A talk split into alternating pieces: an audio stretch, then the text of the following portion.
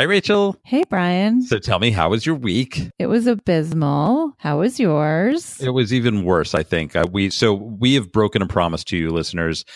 We promised that we would be on our schedule, summer schedule, and we would be releasing a new podcast every weekend. And this weekend came and went, and there was no podcast. And here we are in the middle of the Not week. Not for lack of effort. Not for lack of effort. We did record a podcast. It was an absolute little... Uh, uh, abomination. It was a disaster. if, if we put it out, you would have gone screaming for the hills. Jumping, you would have been jumping out of the window. Um, we did try to record it. It was out at the beach. It was at a house that we were not invited to, that we were squatters at. There was no air conditioning. There were children shrieking everywhere. There was mattresses everywhere, but otherwise no other furniture, no tables, no chairs. Next time we all go out and have a drink, we will tell you the full story. But the good news is we are back. Uh, through the magic of technology, uh, we are remote. And uh, how do you think it sounds? It's uh, it's going to be okay, right, Rach? It's it's going to be okay. I mean, it's it's going to be like, instead of butter, it'll be like margarine. Or olestra. maybe. Or olestra, maybe. But stay with us. Uh, we're not, we don't know how it's going to sound, but it's going to be a great podcast. This is This Week in Nope. The podcast where we shut it down. Is no, my sign is no, my number is no. Mm. You need to let it go. Mm. You need to let it go. Mm. Need to let it go. So I want to talk about the elephant in the room this week, which is not so much an elephant, but a Bigfoot. A Yeti. A Yeti. Yes, a Yeti in my spaghetti. It's a game that my son likes to play. Um, so it's a Bigfoot, and it's a sexy Bigfoot. Ooh. Um, so this is a story that really just points to how outrageous and depraved the twenty eighteen midterms have become. They haven't even started, and they're depraved already. They haven't even started. Well, we're gearing up. It's the summer. It's like really getting heated. I'm geared, and so I'm geared. Bigfoot has been spotted in Virginia's fifth congressional district. A Bigfoot. A big, well, so it's a very hotly contested district in the midst of a fierce battle between a Democrat documentary filmmaker named Leslie Cockburn and a Republican distiller named Denver Riggleman. And you cannot make these names up. Like, you really couldn't. It might be Coburn, so, but okay. Yes. Coburn? I think it's pronounced Coburn. Yeah. Oh, well, it's spelled Cockburn. Well, so okay. What do you expect? Okay. Well... The reason that this seat is up for grabs in the first place is because the Republican that formerly occupied it had to resign because he's an alcoholic who would ask his staffers to run errands for him okay. and walk his dog. Well, that, so totally normal. That's awful, but within the bounds of normal awful. So Leslie Cockburn this week posted a screenshot of one of her opponent's Instagram posts. And the picture looked like a pencil illustration of a Bigfoot-like creature with a black, like, censored bar over the area where its genitalia would be located. I okay? never thought about a Bigfoot's genitalia, but I assume it would be big. I mean, I'm assuming it's big as well, but we don't know because it's assuming it's proportional, right? Presumably under a lot of black hair as well. We might be able to find out by reading um, Denver Riggleman's forthcoming book entitled "Mating Habits of Bigfoot and Why Women Want Him." What? So that was why he posted this thing on Instagram. Okay, this is the uh, distiller. The Republican distiller, the distiller, Riggleman, who's writing a book on Bigfoot. So you may or may not be surprised to discover that this book is going to be self-published. Oh, so it's not... Much like our friend in Arizona who threw himself out the window and murdered his mother and maybe his sister and is now running for Congress. Published by the Just finest a lot of... storied publishing houses of New York City. Right. So Riggleman's original caption for the Instagram post said, "Cover art for hashtag mating habits of Bigfoot almost complete. I hide nothing in this magnificent Wait, tome." What, I have so many questions. What does this have to do with the election? This guy, this lunatic, wrote this book, and then who, then he posted a picture of Bigfoot's dick. Yes. And then his opponent seized upon it to, like, accuse him of, you know, enjoying Bigfoot erotica. But ladies, he's also a white supremacist. Is Bigfoot white? I don't know what. We're, do they have? Do I, Yetis I, have race? They don't see color. They just see race. They don't, no. They just see hair. So wait, so is this what's the what's the uh, polling on this election? Is uh, is Wigglesworth going to beat beat the Cockburn? It's very close. It's like neck and this neck. This is ridiculous. It's, what is it about this era that, dre- like, we have the dregs running for office and uh, lunatics and Nazis and, you know, Bigfoot truthers? Oh, yeah. And this is terrible. But I've been seeing, like, ha- trending hashtag, like, Bigfoot erotica. So are people writing like fan yeah. fiction about Bigfoot? Well, it's because of this thing. Like, it's because of this kerfuffle that has like take overtaken the internet. So it's this and, like, big dick energy. I see. I told you big dick energy would be over within a few weeks. It is. And now it's Bigfoot dick energy. No, Rachel. No, no, no, no, no, no. Okay. No white supremacists. No big dick foot energy. No. No. Okay. So um, speaking of disgusting things, um, you know, we all take Ubers, or most of us take Ubers uh, from time to time. And I always worry about what happens if someone vomits in the car. Uh, I feel really bad for them. A lot of them drive overnight through like nightclub areas. There's got to be some people who just get in and vomit. It turns out... It turns out, of yes. course, that there is an Uber policy for this. And their policy is that if you vomit in the car, you get charged eighty dollars if you either vomit or spill a drink. And it's anything that's, quote, difficult to clean. clean. But in cases of, quote, significant quantities of body fluids like urine, blood, or vomit, um, then it's one hundred fifty dollars. And I'm like, okay, I don't even know if that's enough. You have to have your whole interior. I feel like no amount of money is monetary enough. Damages would be insufficient, as the contracts say.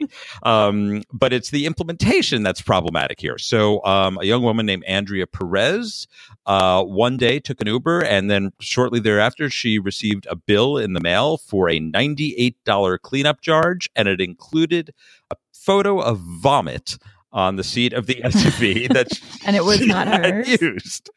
And apparently she had had a clean night. She, there was no vomiting anywhere. Uh, so she disputed it. Uber said they would give her a refund. They didn't give her a refund and then canceled her account. This is problematic for a lot of reasons. It gets worse. Okay, it, the... it gets worse. Go ahead. Yes. Well...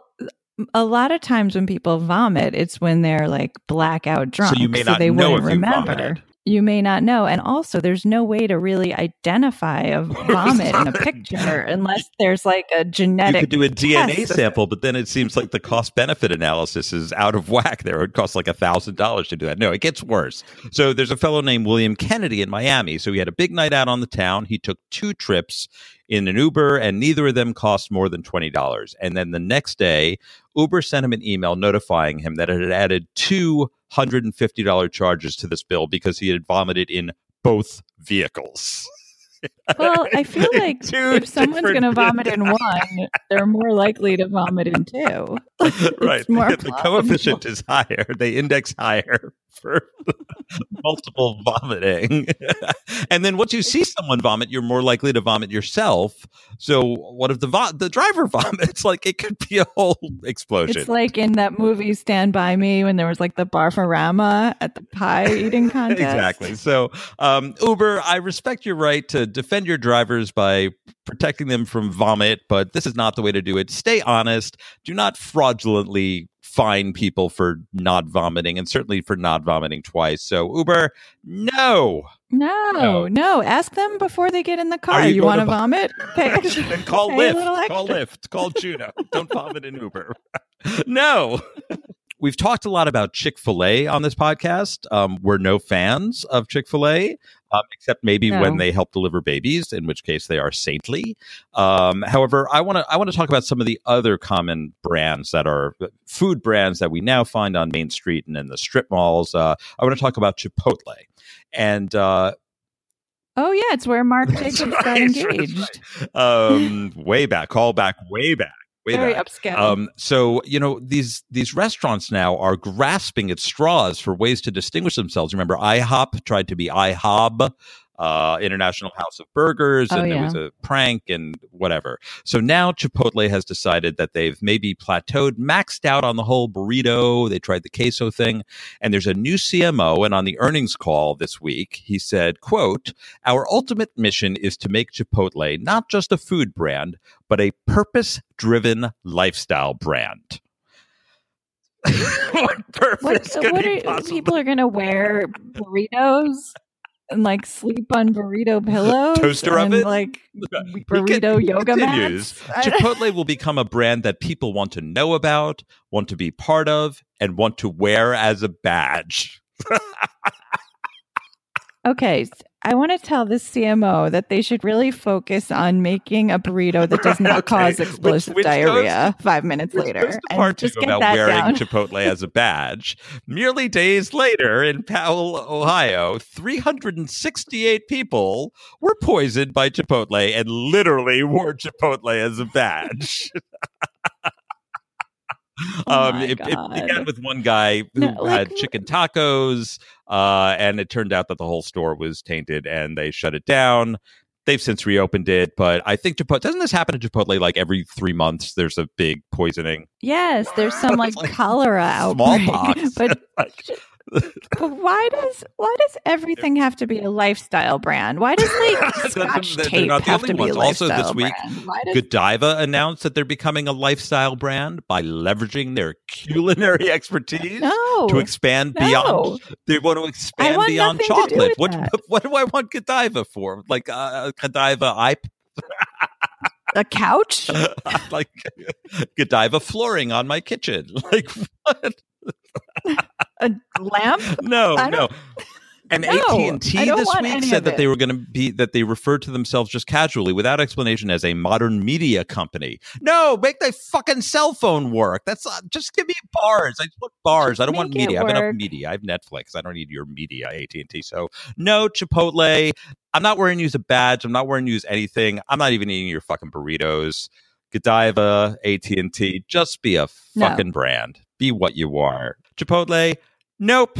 So I noticed this week that my friend Sean Garrett was on Twitter and he was talking about the abysmal state of men's fashion in this country. And um, he asked, has it been this boring well, since uh, the nineteen fifties? Well, speaking for myself, wearing my Untuck It shirts and my A Little Life t-shirt, I I cannot relate to that as a uh, as an icon of fashion. If I do say so well, myself. Why do you keep having to bring up the fact that you wear Untuck It shirts? It's like the shirts of the alt-right. All they do is like lay down on the couch. They can't even bother to tuck in their shirt because they're watching Hannity okay, all night. Let's, let's it's horrible. But anyway, this is not this is not about Untuck It shirts. But um, but the answer is it has not been this boring since the nineteen fifties. And I knew right away he was referring to a specific item, an item that has bound New York with Silicon Valley and everywhere in between in a single garment, garment of, of destiny. destiny. Okay, I'm waiting. To paraphrase Martin Luther King Junior And and that garment is oh, the, the fleece, fleece vest. vest. Oh, it's the last refuge of scoundrels. Yes. Yes. The man in the gray flannel suit is now the bro in the gray post-recycled waist Patagonia vest festooned oh, with a, a bro, corporate a bro, logo. A brodagonia. And it's disgraceful. Uh, yes. And there's even an Instagram account that um, that Josh, my husband, has been following for a while um, at Midtown Uniform. We'll link to it in the show notes. And it's just guys from all over the country wearing this vest. And, you know, there's no amount of summer yeah, they stand heat like or for the street trucks for lunch. Day. They're all lined up like in their in their little Midtown uniforms. And um, especially there's all the summer interns now, like the banking interns in New York City here for the summer. They're all dressed in this uniform. They feel compelled to wear it like a moth to the flame. Burned by it's... desire. And it's really just it's really just unflattering. And one of the things I never liked about San Francisco or Silicon Valley is they all wear this uniform. And it's not just the fleece vest, it's the it's the uh, the denim shirt or the denim colored shirt and the khakis, often pleated, talk about a crime against fashion.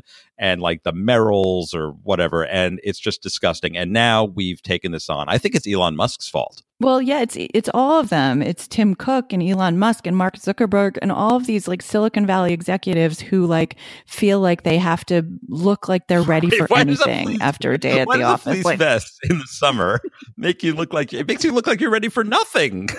Like what? What? It's like you can go biking. Quick or hiking emer- emergency or, M and A analysis required. Put on your fleece vests. What? What does it prepare you for? Nothing. I don't know, like rock climbing? It, no, no, no, no. So, so no. Unfortunately, this is this is it, it's going to take a long time for this to pass because these are not the sort of the early adopters of fashion trends. So it's going to they're going to stick on this for a while, I think. No, no. I used to like when I worked at Twitter, we used to make them for celebrities who would come, and we would get them like oh, embroidered with their oh. Twitter handle, which is just ridiculous. And I gave one to Tom Hanks, I'm sure and he was just every like. Day. He was like, he said, thanks in case I forget my name. Like, bravo, Tom Hanks. That's awesome. But fleece vests, uniform. No, no, no. Shut it down. No, no. Okay. Shut it down. Um, you know where else they wear a lot of fleece vests? In the jungle? In Oregon. Oh. Our favorites. Our favorite. um, I'm going to tell a quick little story. And one of our favorite themes here is about human beings and animals. We talk about them a lot. Our philosophy here is that they should not interact. Maybe in zoos. Never the twain shall meet. Maybe in zoos, but otherwise we were not meant to be, especially Jews. Jews and animals do not go well together. I don't think this one is about a Jew, but like they're so unpredictable. Just steer clear. Do not do not go anywhere no, near them. It's it's like Jews and boats. like just don't don't, don't set a Jew at sea. Like unless it's the Ark. And I don't even think okay. So animals and no, then no. Right, there's water and animals there. Okay, so this is a woman named Lauren Taylor in Oregon. She woke up and she went out into her living room and she found a mountain lion sleeping there. Um, it was a cougar, okay, which, okay. Which should be, you know, maybe in Oregon. She lives in a log cabin, isn't that where they live? And they left her door open or something. And what you're supposed to do is you're supposed to make yourself big and make shooing noises, right?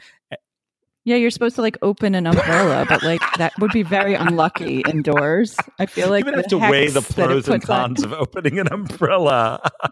What are you supposed to do with bear? I saw a bear once in the woods, and I forgot what I was supposed to do. Was I supposed to be big or small or run or like juggle? Like there needs to be like an app. Like that can just I'm sure tell there, you what to do. We just mentioned it, and I'm sure it's already been built. Anyway, so she she comes out, and uh, she watched it for a little while, and then it woke up, and it was like a little standoff. And she calmed the animal using telepathy. She says that she used frequency and attunement and feline speak eye blinking. She says, no, this she is, says no. I gazed lovingly and then blinked hard. And she did it back. And then she went back to sleep for six hours. So this cougar. The the mountain lion went back to sleep for yes. six hours? Right where it was. And she just sort of stayed there. She didn't call animal control. She didn't no. call the fire department. She no, didn't call her like, mother okay, I, to I, say goodbye. We had a telekinetic connection, and now it's asleep again, and I should let it sleep. When it woke up again, she decided to use another proven tactic of animal control. She started drumming some sort of primal rhythmic pattern. Um, and the okay. cougar started marching and just marched out the door in time with the with the drum pattern. Was the door open or did it open the door? That's how it got in. It's an open door policy in Oregon. Everything, all the doors are open all the time. Mountain lions come and go like it's nothing. No. So uh, the moral of the story is if you're going to leave your door open and let cougars, let's well, let sleeping cougars lie, I guess, for one thing. And then you should everybody should learn feline eye speaking and blinking because you never know it when it will come in handy. Does Rosetta Stone offer a course? No, Duoli- Duolingo. Or Babel. Duolingo. Babel. Okay, cool. Okay, so no cougars, no Lauren Taylor of Oregon. Just don't interact. Just like shut your doors, stay inside. Don't go. Just don't go outside. People don't go outside. Stay inside. Just open the umbrella and slowly make your way out the door and start screaming like no, normal people. No, enough on this. No, no. no. Brian, one of our favorite topics when we started this oh, podcast was Egypt. Egypt. There were always stories going on in Egypt, and we haven't I really those days. talked I'm really about forlorn. Egypt lately. Yeah, so this is a story that combines two things that I'm really passionate about, antiquities in Egypt you're, and you're activism. Passionate about antiquities? So, I never knew this about you. Yes. You go like up to I the like Berkshires and go antiquitying for the weekend? No. No, but you know, like yeah. old sculptures Greco-Roman, from right. okay. Yeah. Yes. But so scrolling through social media, I came across um, a petition on change dot org, and it was entitled "Let People Drink the Red Liquid from the Dark oh. Sarcophagus." And I kept seeing this popping up, and it had more than thirty thousand signatures. So I was like, what is going on with this sarcophagus? So I dug a little deeper. And um, and the backstory is that there are these construction workers in Alexandria, Egypt, and they found a granite tomb while they were working on an apartment building, which I imagine yeah, is something sure. that happens all the time in Alexandria. Um, but this was the largest coffin ever found. It was like it the William Howard tons, Taft and the local coffin media of, of, of, of coffins. Yes, and the local media began going crazy. They spun themselves into a frenzy, saying that the coffin contained the remains of Alexander the Great, and opening it would unleash like a, a curse, spirit, a thousand-year curse of Alexander on the, the Great, or or whomever was buried there. Yes, so the Egyptian Supreme Council of Antiquities, which I just love that that we need one. Exists. We need one. They we need like Jeff at- Sessions to be the head of the, the, the Supreme Council of Antiquities. He is, he is the, an antiquity. He is the antiquity. And so they opened the coffin, and it contained not so much Alexander the Great, but a family of three swimming in red liquid. Was it blood? What was it? Um, so Red this Bull? Was, people were going crazy. This, so Mustafa Waziri, who's the Secretary General of the Antiquities Council, he had to come out and make a public statement to assuage the public that he hadn't been afflicted with this hex because of the red liquid and the family. Well, because he's the, the one who was, was there, who, who, was, who witnessed the opening, and he would have been the victim of the hex, and he was there to reassure people he had not been hexed. Yes. So he said, his quote was, "I was the first to put my whole head inside the sarcophagus, and here I stand before you. I, I am so many fine. Questions. Okay, if you're like scientifically, delicately opening up this three thousand year old sarcophagus, who puts their whole fucking head in? What was he like? Scuba I don't diving? Know, maybe he should have used like blinking, blinking eye lion. Put in like an infrared sensor first, and uh, I guess they don't have that much money to do that shit in, in, in Egypt. Oh, he could have used the, the child-sized um, submarine. Elon Musk developed to figure out. No, so he put his head, his whole head in, but he had to reassure people that he was fine. That he was fine, but and then he said that the red liquid was not Red Bull or blood, but it was the result of sewage water oh. leaking into the sarcophagus through a crack in one of its sides. So to this I say, no, no petitions. No, and also, like, there's a sarcophagus, no, there's a sarcophagus water. That has survived three thousand years, and then, like, as soon as, like, modernity reaches it and there's sewage, it seeps right in. That's disgusting. I know. I, no. I expected better of you ancient Egyptians. Make a sarcophagus that can can keep out the... They don't make them like they used to. Even when they used to make them, they didn't make them like they used to. No. Egypt, just, like, get your shit together. No. Look, we've entrusted you. History has entrusted you with these sacred, timeless, priceless objects. Take care of them. Don't let Red Bull soak in. Don't stick your full fucking head in. Just no. And don't drink it. Whoever this person is who created this petition, like, drink if you want to die, drink, drink something else. Just, There's plenty yeah, of- Just drink regular poison. so- Just drink whatever's under your sink. Don't You don't have to go to Egypt and drink three thousand year old poison. No, no, no, no. No. No, you know what's no, one no. good thing is this podcast is coming to an end because I'm deeply unsure of this technology that we're using. I crave to have you in my presence, and I see you through a Google Hangout screen. It's it's a muted Google Hangout it's screen. It's a crushing. poor it's substitute. Now we know how you feel when you can't be with us. You can't see us. The only thing that could possibly brighten up this evening, we're doing this podcast after ten thirty at night, which is way too late for these oldsters here, is the Yup of the Week. Yes. The one thing that brings us to light. Rachel, do you have one thing that brought you to light? I have one thing, and it's been like the highlight of my week, because every night after my son goes to sleep, I read Parker Posey's new oh, I love memoir. Her. And my yup goes to Parker Posey, the Gen X star of the stage yeah, and screen. I who... remember the first th- the first thing I oh. saw was uh, Party Girl. Do you remember that movie, Party Girl, from the nineties? Yes, I loved Party Girl. And when I saw that movie, I was like, this person is unique. This is an American original. I want right to live in here. New York. I want to fall like... in love with a halal cart chef. I want I want this life. I want this to be my life. I want it all. Okay, I want so it Parker all. Posey, yeah. yup. So, So she, so it's called You're on an Airplane, um, and like she writes it as if you're sitting next to her on an airplane, and there's recipes, and it's like part like Andy Warhol diaries and part like Diana what Vreeland a great autobiography. It's just, it's just fantastic, and I want to sit next to her on a plane. And we live downtown. Well, we record downtown, so she could Parker come on Posey, this podcast please anytime call she us. Wants. We'll, we'll, we'll give Parker, you a, a perch to promote your book, and we will do a live reading for you. We love you, Parker Posey. Okay, my yup is uh, seven-year-old Brendan Mulvaney of Saratoga Springs, New York. Um, he made headlines this week uh, because he had a lemonade stand outside the uh, Saratoga, whatever, state fair, and he was shut down for not having a permit and for undercutting the vendors at the nearby county fair. And there was a whole kerfuffle about it, and Governor Andrew Cuomo tried to be a big macher and came in and said, oh, well, if you wind up getting a fine, this thirty dollars fine he was going to get, don't worry, I'll pay it.